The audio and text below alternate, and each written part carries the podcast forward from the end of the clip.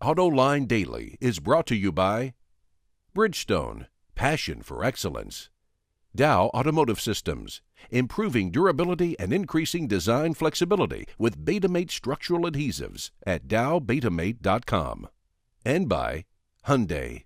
Experience the 2011 Hyundai Sonata today at hyundaisonata.com. This is Autoline Daily for May 19th, 2011, and now the news. Earlier this week, the Consumer Federation of America said that Americans overwhelmingly support raising the fuel economy standard to over 60 miles per gallon. Well, maybe the people answering that survey had no idea of what that would really cost them. According to the economist Sean McAlinden at the Center for Automotive Research, to develop a fleet of vehicles that maintain today's performance levels and get an average of 62 miles per gallon, that would push the average cost of each vehicle to over $55,000. He says that would cripple car sales, forcing more than a quarter of a million people out of work. Remember, these standards would require extremely expensive technology to boost the fuel economy of trucks to meet those standards. And you know, I'd also like to point out that we've had fuel economy standards for 33 years and that they've been tightened up several times over the years, and yet the United States today uses far more oil for cars and trucks than it did when those standards started. When the country goes into a recession, fuel consumption does temporarily drop, but then it goes right back up when the economy recovers. If we want to reduce our dependence on oil, the CAFE standards are not the way to go. We've got over three decades of evidence that they have not reduced our dependence on oil, not by one drop. Audi's next generation A6 Avant is ready for action. Almost. The company is showing it off in this artsy fartsy video. The popular wagon delivers more features, more luxury, and more efficiency up to 18% better fuel economy than its predecessor. And just like the sedan, the Avant offers a dizzying array of powertrain permutations, including six engine options two gasoline, four diesel, as well as three transmissions manual, dual clutch automatic, or continuously variable. Front wheel drive is standard, but Quattro is an available option. The A6 Avant arrives at European showrooms later this summer with a starting price of roughly 41,000 euros. That's about $59,000.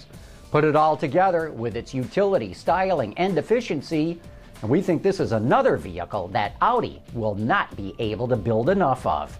Whoa, there's a storm brewing between Johnson Controls and its battery partner, the French company Saft. The Wall Street Journal reports JCI wants to end their five year joint venture because the industry is moving so quickly right now that the partnership is holding them back. At least that's what JCI says. But Saft is against the move. It claims it sees no legitimate grounds for the divorce. But it does say it lost $24 million last year from its 49% stake in the venture. Before it brings its electric passenger cars to North America, Chinese automaker BYD, along with Canadian company East Wind Group, will assemble electric buses in Windsor, Ontario. According to the Windsor Star, the bus, called the K9, was designed and developed by BYD and will be assembled with CKD kits or complete knockdown kits in Windsor. The K9 is smaller than most municipal buses it has a range of 300 kilometers, that's about 186 miles, and it's got a top speed of just 43 miles an hour, that's about 70 kilometers an hour. BYD says it takes six hours to charge using 120 or 240 volt outlets, or it can be charged in about a half hour using a rapid charger that BYD developed. And speaking of electric vehicles, GM announced that it's going to shut down its Detroit Hamtramck plant where it builds the Volt for four weeks starting in June. The company will make upgrades so it can assemble more Volts and get ready to build the 2013 Malibu. As a result, GM says sales of Volts will be restricted for the next three months before production resumes. However, the Volt will be available nationwide as well as ready for export to Europe, China, and Canada by the end of the year. With the upgrades, annual capacity for the Volt is bumped up to 60,000 units.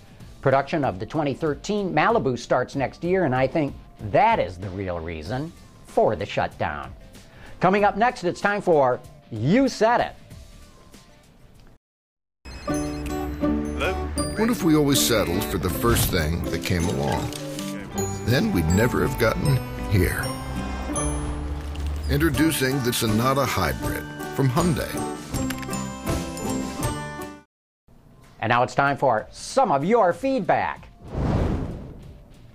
HTG saw our story that Porsche may build cars outside of Germany for the first time and wrote in to correct us.